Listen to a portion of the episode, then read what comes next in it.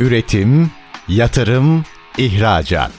Üreten Türkiye'nin radyosu Endüstri Radyo sizin bulunduğunuz her yerde. Endüstri Radyo'yu arabada, bilgisayarda ve cep telefonunuzdan her yerde dinleyebilirsiniz.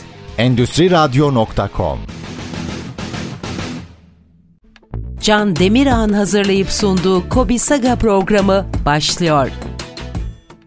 Merhaba arkadaşlar. Kobiler için birlikte değer yarattığımız radyo programımız Kobi Saga'ya hoş geldiniz. Ben Can Demirağ. Bugün konuğumuz profesyonel koç ve eğitmen Habibe Paşalı. Hoş geldiniz Habibe Hanım. Hoş bulduk Can Bey. Nasılsınız? İyi teşekkür ederim. Siz nasılsınız? Ben de iyiyim. Çok teşekkür ederim. Öncelikle dinleyicilerimiz için sizi tanıyarak başlayalım. Birazcık kendinizden bahseder misiniz? Tabii ki 1979 Manisa Soma doğumluyum. Ee, 1996 yılında kurumsal hayata başladım.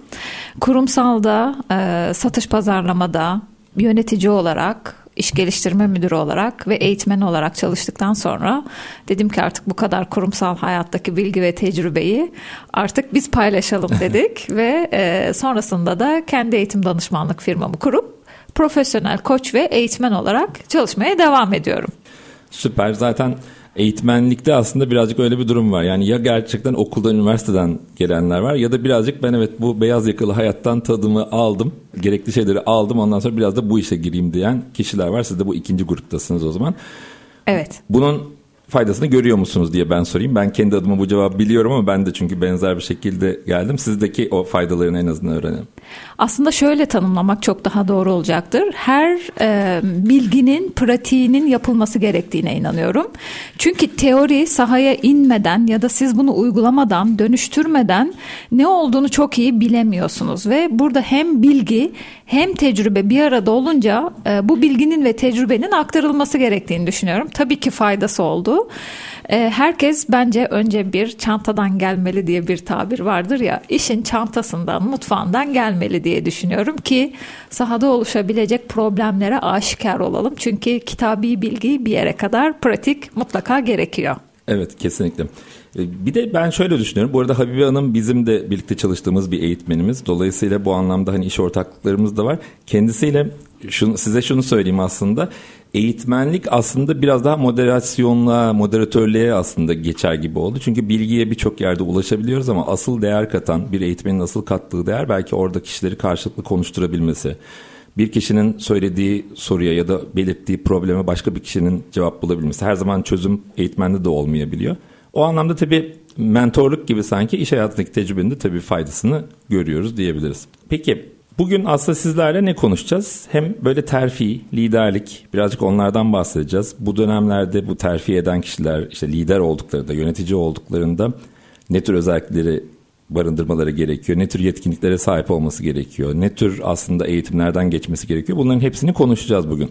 Öncelikle ben size bu eğitimin eğitimle başladık. Eğitimin öneminden birazcık e, sorular yöneltmek istiyorum. Özellikle terfi sürecinde her zaman eğitimle terfi edilmiyor tabii ki. Ama terfi sürecinde eğitimin bir önemi, bir değeri varsa bu önem nedir? Neden önemlidir ya da bunun soru, bu sorunun cevabını merak ediyoruz. Ee, çok yerinde bir soru oldu ve çok güçlü bir soru Can Bey. Nedenine gelecek olursak kurumsal e, danışmanlık, eğitim, mentörlük ve koçluk yaptığımız süreçte en sık karşılaştığımız problemlerden birisi aslında kişinin potansiyeline uygun bölüme terfi etmesi ve terfi ettiği süreçte de yetiştirilmesi gerektiğini düşünüyorum. Çünkü yani şöyle söyleyelim e, herkes çok iyi bir satışçı olabilir ama çok iyi bir yönetici olabilir mi? Soru işareti. Veya pazarlaması çok güçlüdür ama bir eğitimin departmanına geçebilir mi? Soru işareti. O yüzden bence önce kişinin potansiyeli yönetim becerilerinin olup olmadığı gözlemlendikten sonra böyle bir yatırımın yapılması gerektiğini düşünüyorum. Genelde de büyük kayıplar burada yaşanıyor. Çünkü çok iyi satışçı deyip biz işte bölge müdürü veya satış müdürü olan kişilerin süreçlerine dahil oluyoruz. Ama burada ne oluyor? İki şekilde kayıp oluyor. Bir satış kısmında kayıp yaşıyoruz. Bir de yönetici yaptığımızda kişi yetkinliğe sahip değilse, yönetim becerileri gelişmemişse aslında takımın da kaybına sebep olmuş oluyor. Hem bireysel hem de takım olarak bir kayıp yaşıyoruz. Bu süreçte neler yapıyor firmalar? Ee, artık birçok kurumsal firmada şunu çok net görebiliyoruz Can Bey. Ee, daha profesyonel ilerleniyor. Bir assessment süreci vardır. Ee, belki bizi dinleyen birçok kişi bunu bilecektir. Girmiştir belki. Evet veya assessment sürecine dahil olmuştur. Artık daha profesyonel hale geldi ve ben bunun olması gerektiğine inanıyorum. Çünkü orada ciddi bir e, sürece dahil oluyor kişi ve aslında nerede başarılı olabileceğini, hangi konularda geride kaldığını, gelişim alanlarının neler olduğunu kendisi de görüyor ve bu sürece dahil olan profesyonel kişi de e, biliyor ve kişiye geri bildirim yapılıyor. Buraya kadar okeyim. Diyelim ki Can Bey assessment sürecine dahil oldu ve biz yönetici olarak assessment sürecinde de Can Bey'in burası için yeterli yetkinliklere sahip olduğunu biliyoruz ve atamasını yaptık. Sonra peki tamam yetkinliğinin var olması bu süreci yönetebileceği anlamına gelmiyor. İletişimi nasıl işte koçluk yapabiliyor mu? Mentörlük yapabiliyor mu?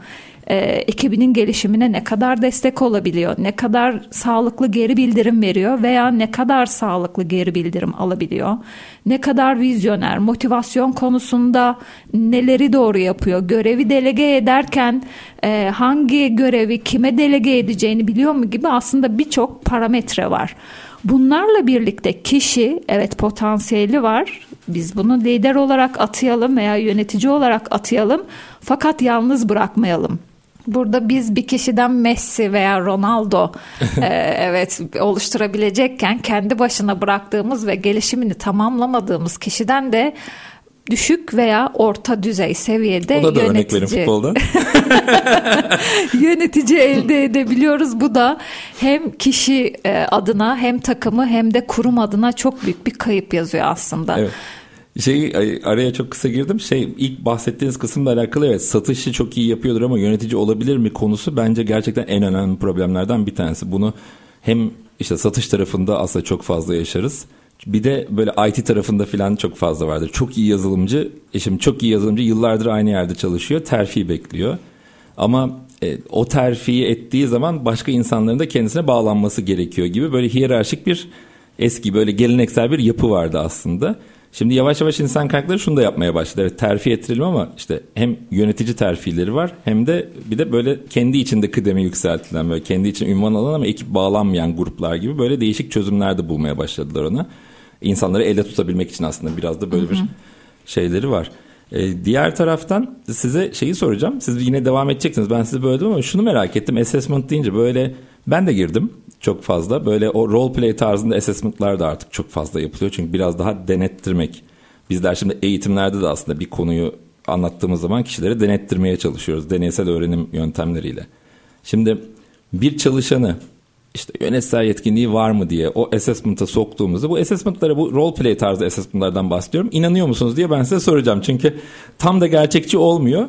Ee, bir, bir örnek söyleyeceğim çünkü ben hani daha önceden böyle hani firma isim vermeyeceğim ama bir şirkette buna girdiğimde biz işte orta düzey yöneticiler çoğumuzda bir e, işte delegasyon problemi çıkmıştı. Sonra e, bir arkadaşım dedi ki ben daha neyi delege edebilirim acaba diye normal hayatta. Orada e, işte oradaki bir e, tarz işte bir e-mail atmayı unutmuşuz aslında onu anlamamışız falan gibi herkese delegasyon problemi çıktı. Sonra firma da hani kendi şeylerini kabul etti ama böyle karşılıklı iletişim olmadığında o assessment süreçlerinin yeterli temsil ettiğine kişilerin yetkinliğine inanıyor musunuz diye böyle özel bir soru sormak istedim arada. Birebir yeterli olduğunu düşünmüyorum. Zaten adı üstünde role play. Hani canlandırıyorsunuz ama hiçbir canlandırdığınız e, vaka sahada birebir aynısı olmayacaktır ve sadece tek bir e, rol olmayacaktır. Çünkü bir kişiye beş en azından beş kişi bağlansa bile beşi de birbirinden farklı. İşte burada aslında lideri yalnız bırakmamak gerekiyor ve sürekli o liderin yanında koçluğunu ve mentörlüğünü yapacak sürecin işleyişinin olması gerekiyor. Yani bu da e, atamasının yapılmadan bir yıl öncesinde hazırlanması gerektiğine inanıyorum ben. Bu benim kişisel gözlemim. E, bir yıl olmuyorsa bile 6 aylık bir e, eğitim süreci bizim liderimizin veya yöneticimizin hazırlanması atandıktan sonra da o liderin veya yöneticinin koçluğunun, mentörlüğünün ve danışmanlığının yapılması gerekiyor. Çünkü kendini görebilmesi için bir aynaya ihtiyaç var. Veya nerede yanlış yaptığını bilebilmesi için de ciddi geri bildirim almaya ve sürekli kendini geliştirmeye ihtiyacı var. Kendini geliştirmeyen bir kişi takımını da geliştiremeyecektir ve şirketini de geliştiremeyecektir. İşte asıl süreç atandıktan sonra başlıyor diyorum. Tabii. Şimdi kendini geliştiremeyen ekibinde geliştiremez deyince aklıma direkt uçaklar geldi. Maskeyi önce kendinize sonra Aynen. çocuklarınıza takın gibi. Aynen. Gerçekten o kişinin kendisini geliştirmek için ne kadar vakit ayırdığı önemli ki bence de oradan hani kendisini geliştirmek için vakit ayıran kişi aslında ekibi geliştirmek için de potansiyel olarak vakit ayıran kişidir diyebiliriz.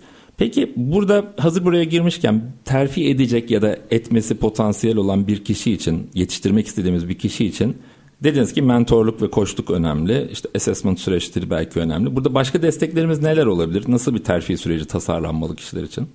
Şimdi burada tabii ki bireysel olarak ilerlenmesinde fayda görüyorum ben. Çünkü burada e, ben aynı Bireysel derken herkesin kendine özel anlamda değil mi? Hani Şimdi şirketlerde şöyle bir süreç görüyoruz. Biz lider gelişim programımız var. Hocam Hı-hı. eşlik eder misiniz deniliyor. Biz 12 kişiyi alıyoruz, eğitimini veriyoruz. Ve bir anda lider oluyorlar. Ve bir anda eğitimden çıktıktan sonra hadi siz hepiniz muhteşem, muhteşem. liderlersiniz. Ama okey sonrası e, her liderin potansiyeli aynı değil. Bir liderin belki 3 ay sadece koçluk alması gerekebilir. Bir liderimizin sadece mentorluk alması gerekebilir. Ee, yanında olunması gerekebilir. O yüzden ben her zaman liderlik sürecinin birebir ilerlemesi gerektiğini düşünüyorum. Bazen e, sadece tek bir liderin 6 ay bu bireysel eğitiminin devam etmesi gerektiğini görüyoruz.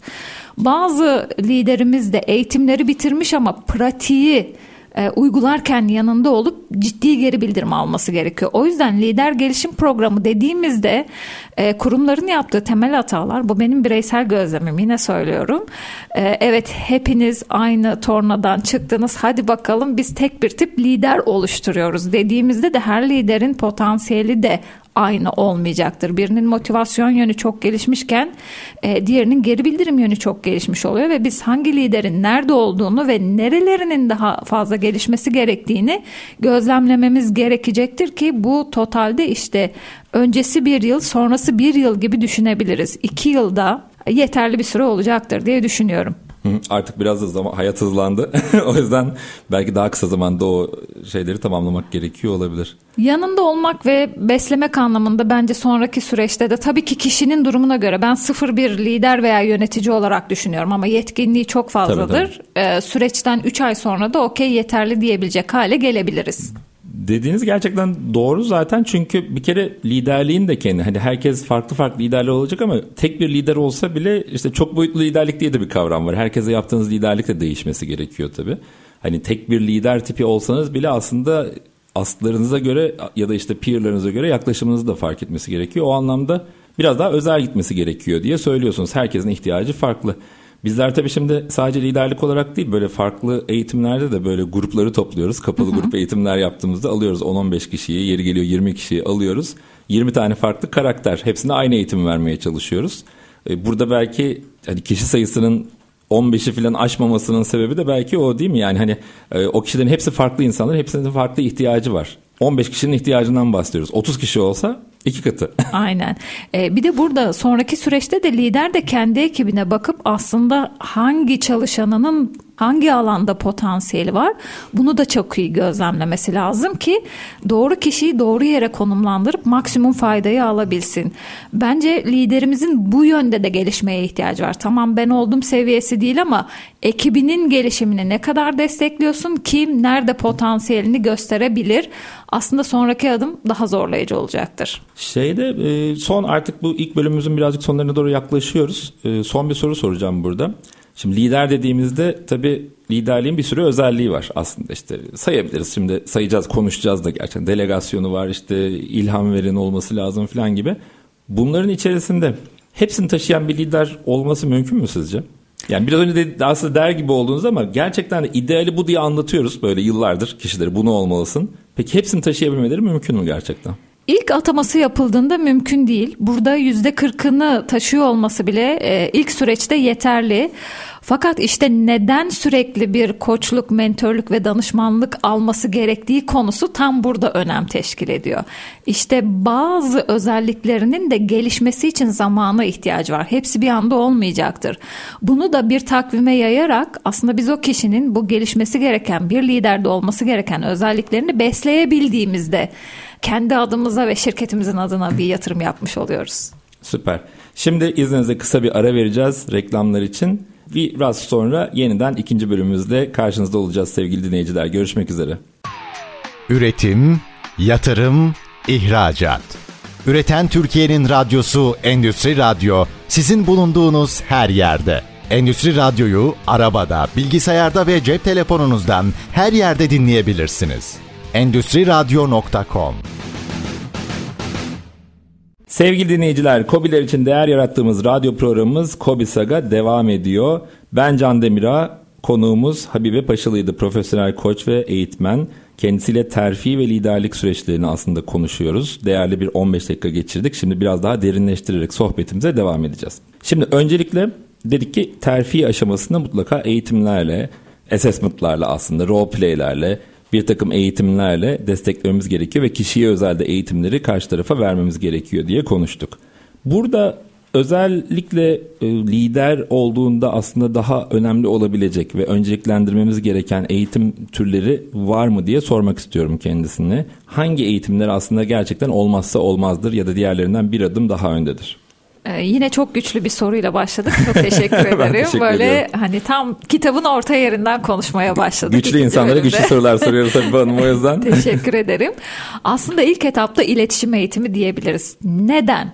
Bazen o kadar rastlıyoruz ki evet ben yöneticiyim artık benim atamam yapıldı deyip e, bunu çok sık gördüm ben. İşte odası ayrılıyor odasının üzerine yazıyor genel müdür işte X Ahmet Bulut ve hiç kimseyle iletişimi yok. İnanılır gibi değil. Yani senin daha iletişiminin güçlü olması gerekiyor. Ekibini tamam biz sen bir süre onlarla beraberdin. Onların içerisinden çıktın ama şu an iletişime daha çok ihtiyacın var. Sonra diyorlar ki işte Ahmet Bey zaten bizim aramızda da böyle çok konuşmazdı. Bizi çok ciddiye almazdı. Yemeğe gelmezdi. Cool adamın tekidir. Hala cool devam ediyor ve klasik yönetici anlayışında da bu cool olmak bir dönem prim yapıyordu. Ama şu an baktığımızda çağ iletişim çağı. İletişimin her alanını çok ciddi kullanmak zorunda. Sözlü iletişim, yazılı iletişim, teknolojik iletişim her alanında bilgili ve tecrübeli olması gerektiğini düşünüyorum. Çünkü ne kadar iletişim güçlü olursa o kadar farkındalığı yüksek olacaktır. İlk etapta yazılı, sözlü ve teknolojik iletişim diyebiliriz.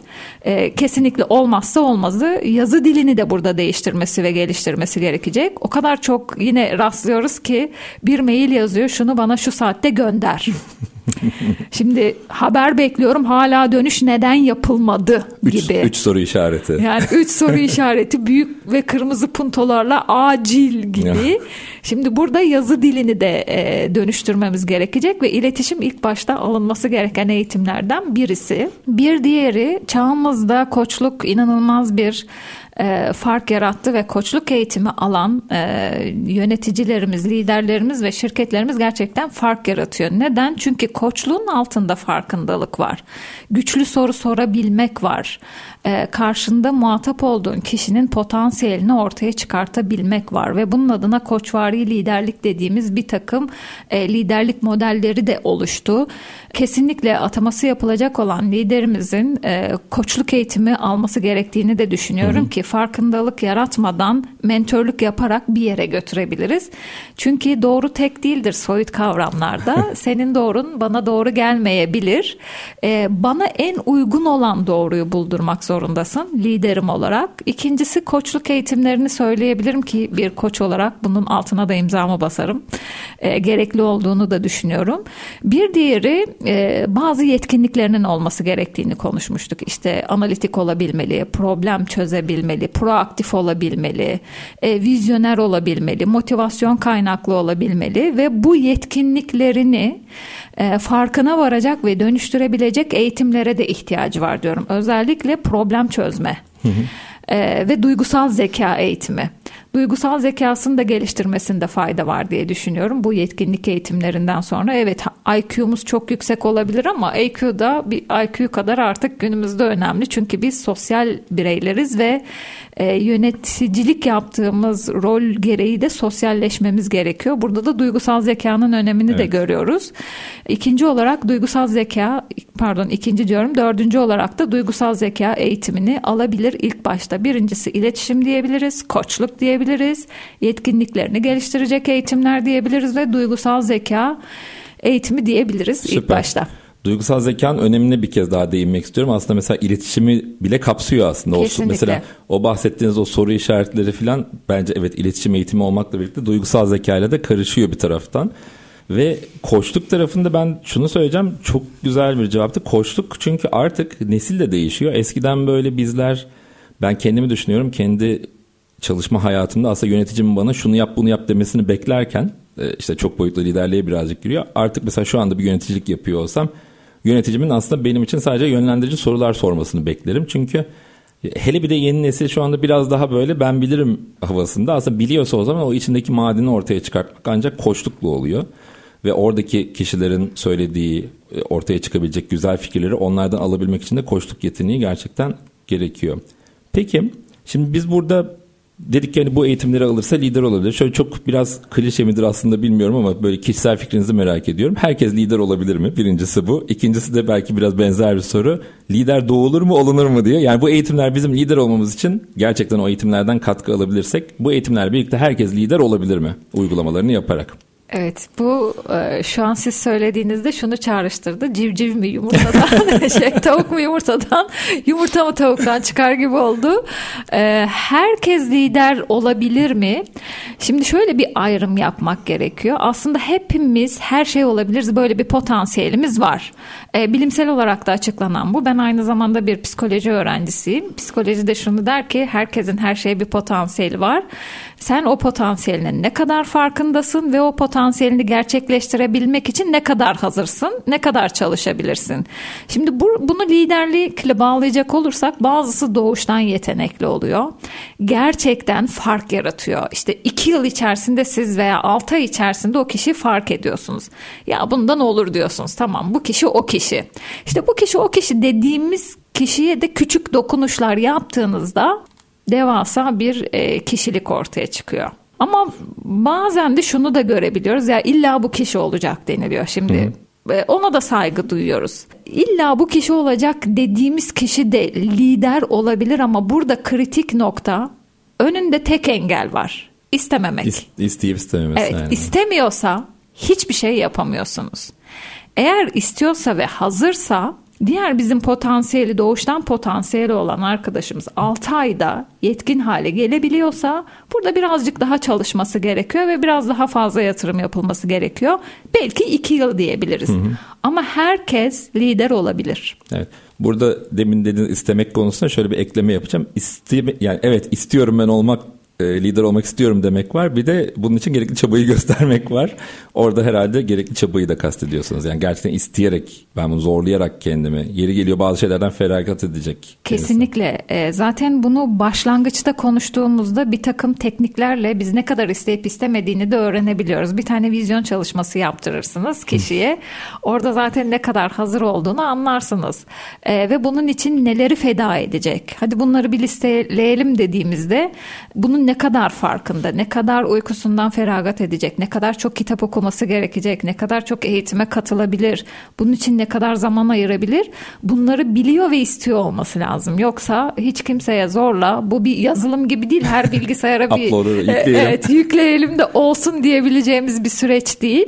İstemiyorsa olmaması gerektiğine inanıyorum ben. Zorla da olmuyor. Zorla güzellik olmaz. Aynen öyle. Orada yazılım değil dediniz ama yazılıma da benzeyen çok şey var. Bir de güncellemeler geliyor arada sırada. Ha, Böyle tabii ki. eski liderlikle şu anki liderlik de aynı değil. E, dolayısıyla o nesiller değiştikçe o liderlik de değişiyor. Eskiden mesela daha otokratik davranıyorken liderler şu an otokratiklik sadece böyle sadece böyle hani çok böyle net kuralların olduğu belki daha az kıdemli kişilerin olduğu yerlerde işe yarıyor. Diğer yerlerde artık insanlar otokratik liderleri de çok fazla istemiyor yakınlarında.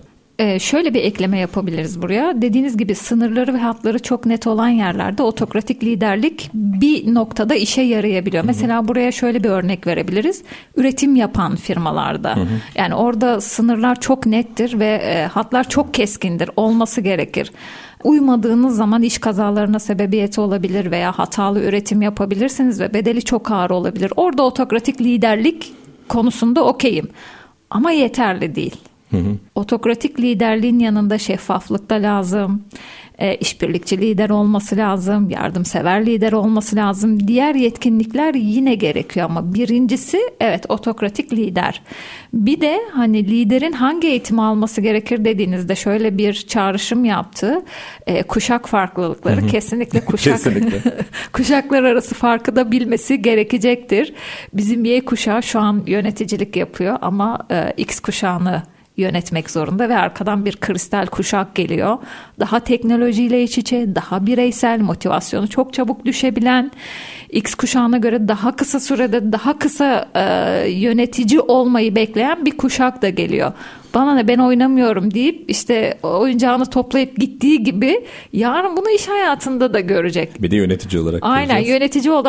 ben bunlarla uğraşamam deyip çıkıp gidecek.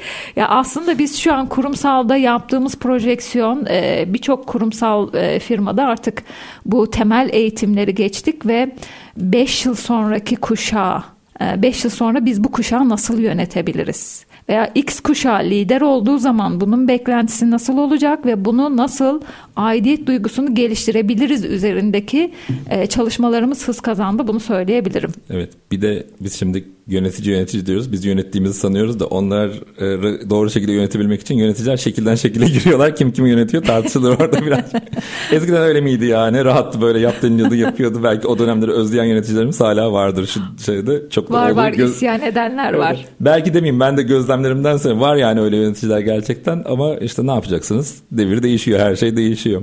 O yüzden biz de değişmek durumundayız. Peki biraz önce üretim firmaları dediniz. O zaman belki şöyle önemli bir konuya parmak basabiliriz. Şimdi üretim firması firması deyince akla hemen mavi yaka geliyor ve mavi yakalarda da aslında terfi süreçleri var. Şimdi terfi süreçleri açısından ve e, bir ikinci aşama liderlik açısından aslında mavi yaka liderleriyle tabii böyle şeyi kastetmiyorum. Hani ma- bir üretim fabrikanın mesela bir yöneticisinden, beyaz yakalı bir yöneticisinden değil de mavi yakanın yöneticisinden işte şefler, formenler, onların bir üst seviyeleri gibi. Bunların terfi süreçleri ve e, bu mavi yakalıların liderlikleriyle beyaz yakalıların liderlikleri ve terfi süreçleri arasında ne gibi farklılıklar var? Bunları ayıran noktalar neler acaba? Ee, çok uzun yıllar mavi yaka tecrübem oldu. Ee, benim babam da rahmetli bir e, mavi yakaydı, işçiydi. E, o yüzden hani sıkıntılarını çok net görebiliyoruz. Aslında mavi yakanın istediği tek şey e, onlar da özel olduğunu ve o kuruma ait olduğunu, işleyişin içerisinde olduğunu anlayabilmek. Aidiyet duyguları çok gelişmiş kişiler oluyor ki e, şirketin belki de birçok noktasındaki yükünü çeken kişiler. Değer görmek istiyorlar aslında. Hı-hı. Her insanın aslında ihtiyacı her insan, olduğu gibi değer görmek istiyor. Fakat e, yalnız hissediyor kendini. Ya yani birçok marka kurum diyebileceğim kurumda bile mavi yaka eğitimleri yok Can Bey. Bunu çok net söyleyebilirim. Genelde yatırım, eğitim e, beyaz yakaya yapılıyor ve mavi yaka bu konuda da kendini değersiz hissediyor. Ya hocam işte e, hep beyaz yakaya yapılır yani bize daha yeni başladı diyen e, mavi yakayla çalışıyoruz. Hala mavi yakaya ulaşmamış kurumlara ulaşmaya çalışıyoruz. Orada da gerçekten potansiyeli çok yüksek kişiler var. Liderlik yapabilecek çok fazla kişiler var. Ee, şirkete gittiğimizde, hizmet verdiğimizde gri yakaya terfi edebilecek kadar yetkinliği olan mavi yaka var. Aslında potansiyel hepimizin içerisinde. Sadece keşfedilmeyi bekliyor. Ee, ben bir an önce burada belki bir farkındalık oluşur. Hı hı şirketin %60'ı mavi yakaysa e, buradaki mavi yakanın da e, gerekli değeri görmesi gerektiğini ve e, hak ettiği eğitimleri artık alması gerektiğini düşünüyorum ki bunun bir de şöyle bir sakıncası var. Şimdi biz bütün yatırımı beyaz yakaya yapıyoruz. Eğitim, gelişim, koçluk, mentörlük anlamında. Mavi yakaya hiçbir şey yapılmadığını düşünün. Yani bir hı hı. kurumsal şirket düşünün. E, şimdi biz beyaz yakaya yatırım yaptıkça beyaz yakanın bilinç, farkındalık, entelektüel kapasitesi, iş becerisi, yönetim becerisi yukarıda. E, hiç temas etmediğimiz bir mavi yaka var. Teraziye koyduğumuzda çok Ağır, aşağıda. evet, aşağıda. E, bu bir takım iletişim problemlerini de getiriyor kendi içerisinde. Yani hiçbir zaman tatmin olmayan bir beyaz yaka, hiçbir zaman yeterli olmayan bir e, mavi yaka ayrımı da olmuş oluyor. Biz ne kadar birbirlerine yakın hale getirebilirsek en azından iletişim davranış e, şeklinde sinerjiyi daha fazla yakalayabiliyoruz. Ki mavi yakada derdini çok net anlatabilse, problem çözme becerilerini geliştirebilse, yetkinliklerini arttırabilse, yönetim becerilerini geliştirebilse aslında beyaz yakanın ve şirketin de işi kolaylaşacak. O yüzden benzer eğitimlerin de mavi yakaya verilmesi gerektiğini düşünüyorum ve e, birçok firmada da zaten bunlar başladı diyebilirim. Evet yani doğru söylüyorsunuz. Eğitim değil de sadece yetkinlik de değil bu arada. Hani güncel konular hakkında böyle webinarlar işte hani bilgilendirmeler falan bile aslında kişinin yetkinliğini bir nebze yukarı taşıyor. Ben şimdi ben hani startup mentorluğu yapıyorum. Dinleyiciler biliyor. Ben herhangi gönüllü bir şekilde startup mentorluğu yapıyorum. Aslında ben eğitmenim ama onlardan çok şey öğreniyorum. O öğrendiğim şeyleri başka yerlerde kullanıyorum. Yani günceli yakalamak o anlamda gerçekten önemli. Mavi yakaların da günceli yakalaması bu anlamda önemli. Peki gözlemleriniz açısından soruyorum. Mavi yakalı beyaz yakalıya terfi edebilir mi? Ya da ne kadar sıklıkta olan bir şey? Şahsi fikrimi söylüyorum. Aralarında gerçekten potansiyeli çok yüksek ve Hı-hı. çok fazla e, fayda sağlayacak kişiler var. Terfi edebilir mi? Yine sağlıklı bir assessment süreciyle e, ve gerekli yatırım yapıldıktan sonra terfi edebileceğini gördüm ve gerçekten de çok büyük fayda sağladığını da gördüm. Olabilir. Hı hı, süper.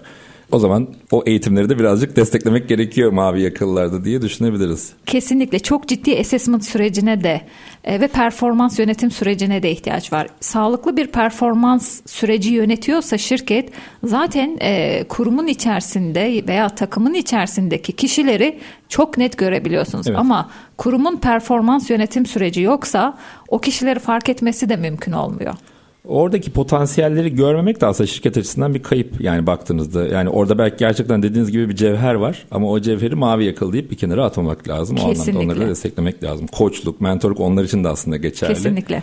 Kesinlikle. O zaman bu bölümde sonuna geliyoruz. Çok teşekkürler. Sevgili dinleyiciler, Habibe Hanım'da sohbetimiz devam edecek. Yine kısa bir ara veriyoruz. Birazdan birlikteyiz. Görüşmek üzere. Üretim, yatırım, ihracat.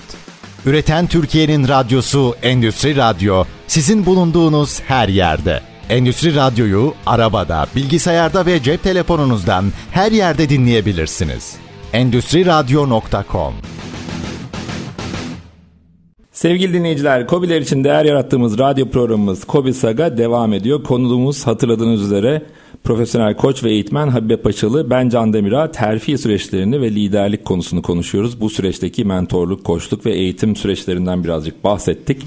Demişken mentorlukla alakalı ilk bölümümüzde Habibe Hanım demişti ki bir liderin aslında lider olduktan sonra da desteğe ihtiyacı var. Orada mentorluk ya da koçluk mutlaka alması gerekiyor. Hatta belki daha önceden böyle şirket içinde artık çok fazla şirket işlerinde mentorluk çalışmaları başladı. Hani koçluk herkeste o yetkinlik olmayabilir ama mentorluk anlamında şirketler arasında daha e, kıdemli, daha eski yöneticilerin yeni yöneticilere böyle bir takım mentorluklar vermesini o noktaya geldik. O, o tür süreçler başladı.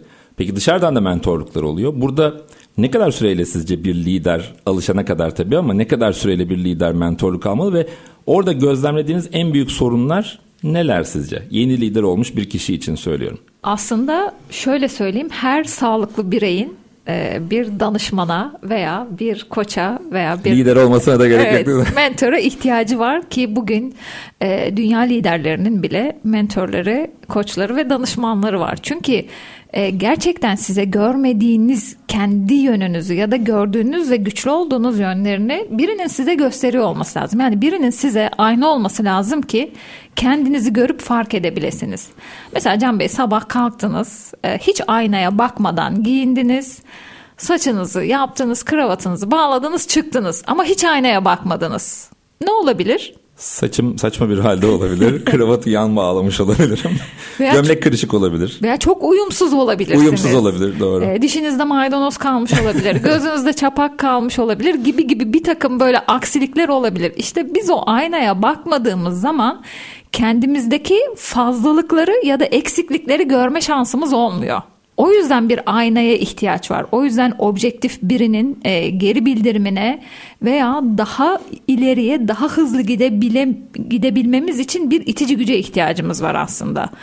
E, bunu lidere bağlayacak olursak dediğim gibi her sağlıklı bireyin bence e, bu sürecin içerisinde olması gerekiyor. Ama bir liderse şirketin şuna bakması lazım. Yani kurumun veya patron şuna bakacak. Benim ister lider olsun ister personelim olsun her dakikası şirkete ya para kazandırıyor ya para kaybettiriyor. Şu gelişim gelişmelere ayak uydurması gerekiyor. Teknolojik altyapıya ayak uyduruyorsun. İşte reklam veriyorsun.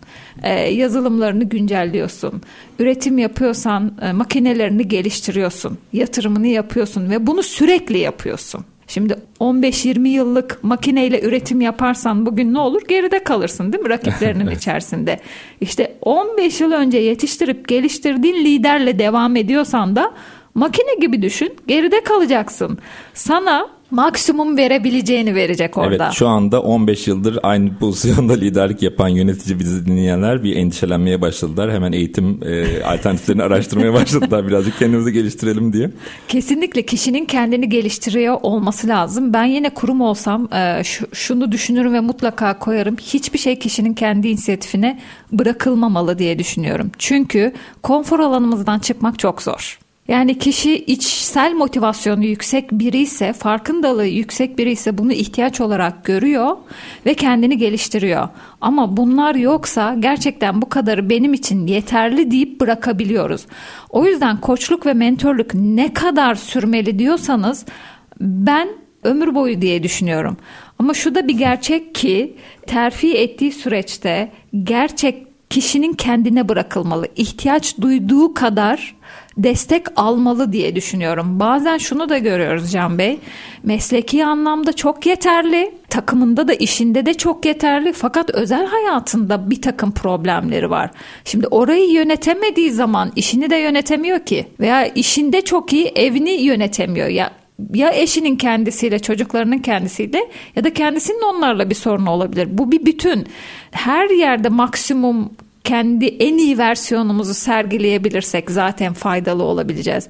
O yüzden e, bunun bir sınırı yok diye düşünüyorum. Kişinin ihtiyaç duyduğu seviyede illa bir sınır koyun derseniz de yine söylüyorum ilk periyotta olduğu gibi illa bir süre koyun derseniz ya bence yeni atanan bir yöneticinin ve liderin bulunduğu pozisyona göre 6 ayla 1 yıl içerisinde bu desteği almaya devam etmesi lazım. Zaten onlar da artık gerek yok noktasında fark edeceklerdir diye tahmin ediyorum. Bir yerde tekrara girer belki orada anlatılan şeyler ya da işte belki daha seyreltilerek devam ediyor olabilir. Yani case bazlı belki sorunlarla ilgili şeylerdir. Burada bir ekleme daha Tabii. yapabilir miyim? Firmanın vizyonuyla da alakalı diye düşünüyorum. Şimdi e, şirket olarak da firma olarak da nerede olmak istediğinize de bağlı. Siz gelişmek, büyümek ve ilerlemek istiyorsanız tabii ki birçok şeyi de değiştirmek ve geliştirmek durumundasınız. Tabii. İşte bilgisayarını yenileyeceksin, fabrikanı büyüteceksin, oraya bir yatırım yapacaksın, makinelerini değiştireceksin e, personelini yenileyeceksin, değiştireceksin, geliştireceksin. E, burada yapacağın yatırım da, kişiye yapacağın yatırım da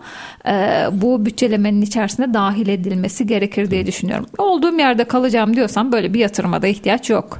Ama, Ama yani, orada da geri düşebilirsin. Evet. Yani şimdi çok son zamanlarda son zamanlarda çok konuşuyor. İşte robotik şeyler geliyor bilmem ne. İnsanın yeri her zaman farklı. İnsana mutlaka bir yatırım yapmak gerekiyor. Çünkü insanlar hep olacak. Yani sadece full robotların olduğu, full e, yapay zekaların olduğu bir ortam çok mümkün değil. Hatta geçen yayınlardan bir tanesi tekrarlamıştık şöyle bir laf var. Hani robotlar bizim yerimizi almayacak da o robotları kullanmayı bilen insanlar aslında yerimizi alacak diye. Dolayısıyla oradaki insanları da yetiştirmek gerekiyor Aynen. bir taraftan. Yine bir insan faktörü evet. var. İnsanın olduğu her yerde ve insansa işimiz mutlaka temas edilmesi gerekiyor. Aynen öyle.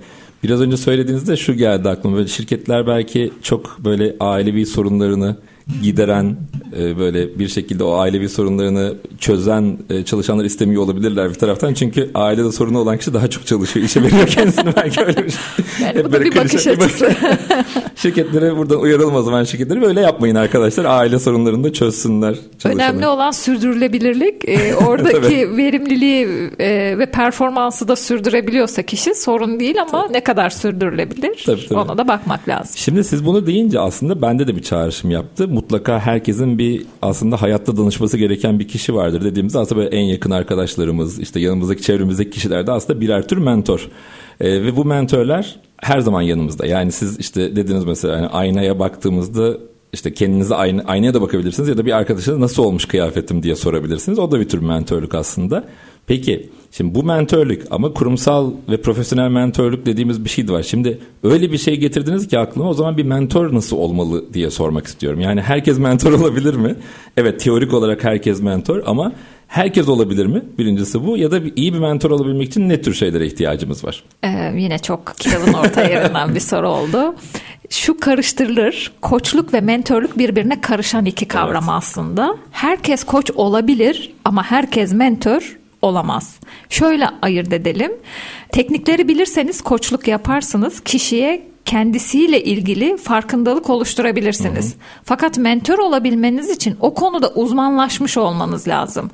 Mesela satıştan örnek verelim veya IT. Şimdi e, basketboldan gelen birisi koçluk yapabilir ama satışa mentörlük yapabilir mi? Yapamaz. Veya bir hemşire sağlıkla ilgili hem koçluk hemşirelikle ilgili hem de mentörlük yapabilir. Ama şimdi biz bu hemşireyi alalım tekstil firmasında üretime gönderelim. Ee, üretimdeki mavi yakaya mentörlük yap diyelim. Mentörlük ayrı bir kavram. Konuda uzmanlaşması lazım. Ee, sizi yönlendirebilmesi lazım. Koçlukta yönlendirme yapamayız. Ama mentörlükte yönlendirme gerekir. Yönlendirebiliyor olmamız için de konunun uzmanı olmamız gerekiyor.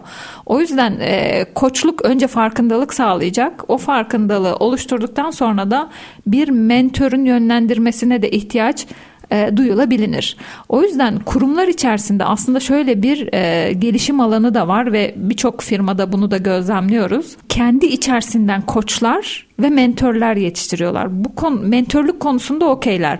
Ama koçluk yapamayan bir mentor da çok sağlıklı olmuyor. Hı hı. Çünkü kişinin potansiyelini görebilmesi lazım. Kişide bir farkındalık oluşturup onu yönlendirmesi lazım. Senin doğrun bana doğru gelmeyebilir. Sen belki sabah 5'te kalkıp işe başladığında daha verimli hale geliyorsun. Ama ben 8'de başladığımda daha verimli hale geliyorum. Hı hı. O yüzden bana uygun doğruyu buldurup beni yönlendirirsen koçluk ve mentörlük bir arada çok daha sağlıklı ilerleyebiliyor. O yüzden de kurumlar kendi içerisinden koçlar tabii ki işi ve firmayı, sektörü bildiği için de sonrasında mentörlük Mentörler. sürecine geçebiliyor. Şimdi o zaman diyoruz ki her mentor isterse koç olabilir ama her koç çok kolay bir şekilde mentor olmayabilir. Tecrübe arayacağız o tarafta birazcık. Kesinlikle kendi alanıyla ilgili mentörlük yapabilir. Tamam. Böylece ilk ya da ikinci bölümde bahsettiğimiz tavuk mu yumurtadan yumurta mı tavuktan çıkar konusu bir, defa, bir daha bir dönmüş olduk. Şimdi burada o zaman gerçi şöyle bakıyoruz hani arkadaşımıza da sorduğumuzda işte kıyafetim güzel olmuş mu o işin uzmanı oluyor aslında. O da evet tamam bunu giy yok yeşil giy falan diye yönlendirmeler yapabiliyor.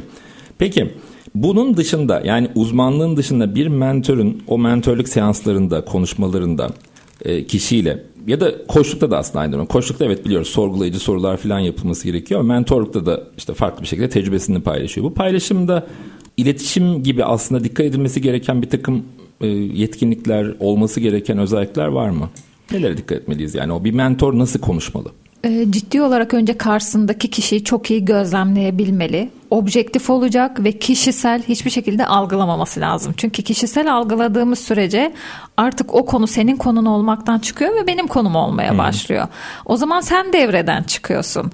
E, o yüzden başlangıçta koçluğu çok iyi yapıyor olacak. E, sorunu koçlukta şöyle bir ilerleyiş vardır.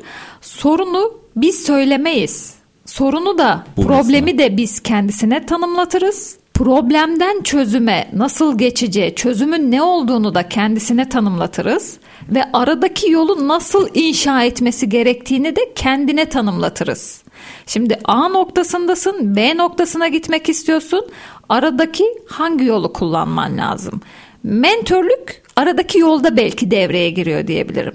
İşte ben buradan çıktım, Kadıköy'den çıktım, Bakırköy'e gideceğim. A noktam ne? Kadıköy. Varmak istediğim yer Bakırköy. Nasıl gidebilirim? Bir deniz yoluyla gidebilirim.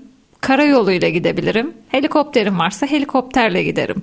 Şimdi mentor burada devreye girer. Der ki ben helikopterle gitmek istiyorum dedim. Ya çok maliyetli olur. Habib biz şirket olarak bunu karşılayamayız. Sen gel şimdi karayoluyla git ama karayoluyla en kestirme, en ekonomik veya en kolay yolu seninle planlayalım dediğinde mentorluk devreye girecektir. Hı hı. Ama kişinin farkındalığı yok. Ne problemin ne olduğunu bilmiyor. Çözümün ne olduğunu bilmiyor. Bu yolu zaten senin demenle de inşa etmiyor. Burada önce koçluk sonra mentörlük devreye girerse e, çok daha sağlıklı ilerleyecektir. Mentörün yapması gereken ilk şey bu. Kişide farkındalık yaratsın. Hı hı. Sonra tecrübelerini devreye koysun bu şeye benziyor. Alkolikler grubunda ben alkoliyim diye ilk önce kabul etmek gerekiyor. Evet ben liderliği öğrenmek istiyorum dediğimiz noktada aslında eğitim süreci başlamış oluyor gibi düşünebiliriz. Evet. Şimdi mentorluğumuzu yaptık, eğitimleri verdik, terfi sürecinde her türlü eğitimi de verdik. Ondan sonra bir baktık ki şey lider ol, terfi ettik yani lider olduk demeyeyim, terfi ettik. Daha sonra da mentorluk çalışmalarına devam ettik. Çeşitli eğitimlerle destekliyoruz. Ne zaman anlayacağız bu lider gerçekten lider olmuş mudur? Çünkü onun bir başarı kriteri var mı? Yani lider dediğimiz zaman nedir? Ben bir örnek size şöyle bir şey söyleyeceğim.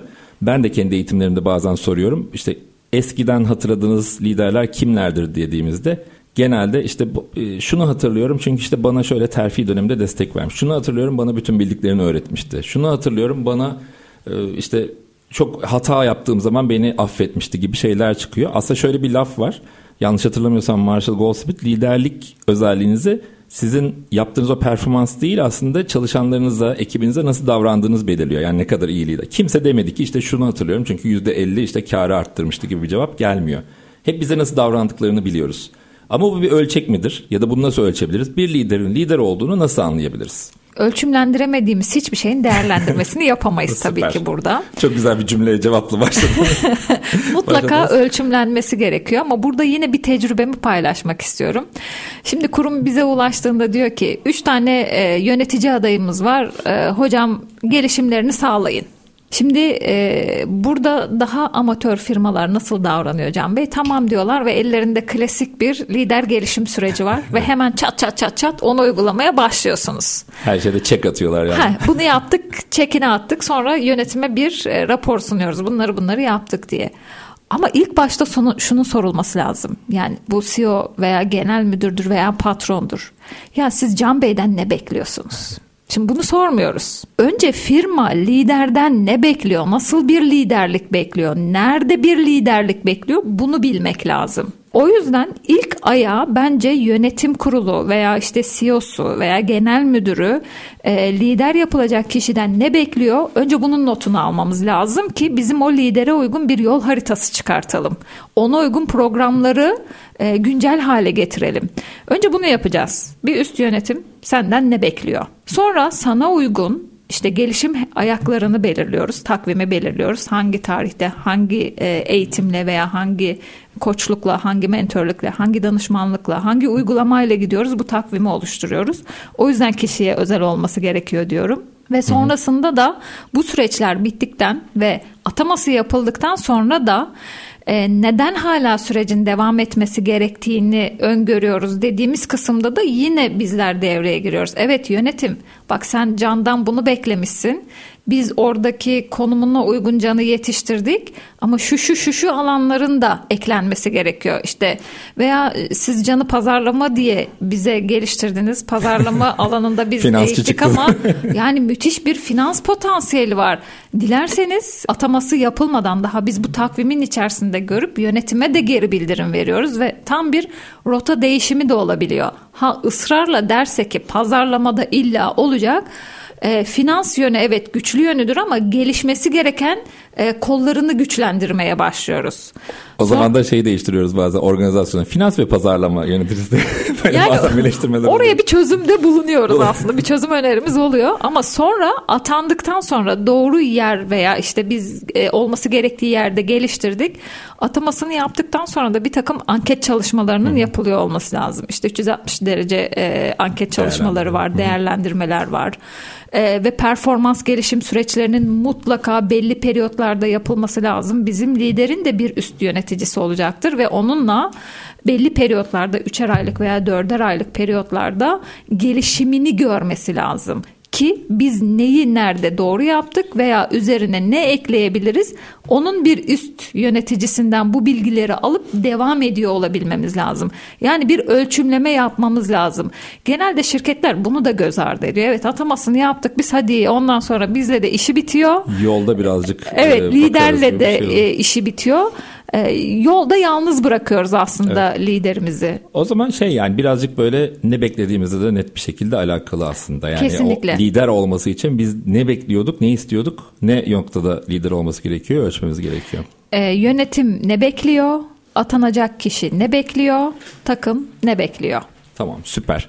Şimdi zamanımızı aslında açtık. Biz şimdi iki tane eğitmen karşı karşıya gelince böyle konuştukça konuşabiliriz. Bize böyle ikişer tane kelime verin. Yarım saat, bir saat konuşabiliriz hiç başka bir şey bilmeden. O yüzden benim için çok keyifli bir sohbetti. Ben çok çok teşekkür ediyorum. Keşke biraz daha vaktimiz olsa ki yine konuşsak. Belki ilerlerde başka bir bölüm İnşallah. daha yaparız başka bir konuyu alarak. Çok güzel bilgiler vardı. Çok güzel, keyifli bir sohbet oldu. Çok çok teşekkür ediyorum geldiğiniz için Habib Hanım yeniden. Ben de davet ettiğiniz için çok teşekkür ediyorum. Umarım e, katkısı olacaktır dinleyenlere. Umarım gerçekten.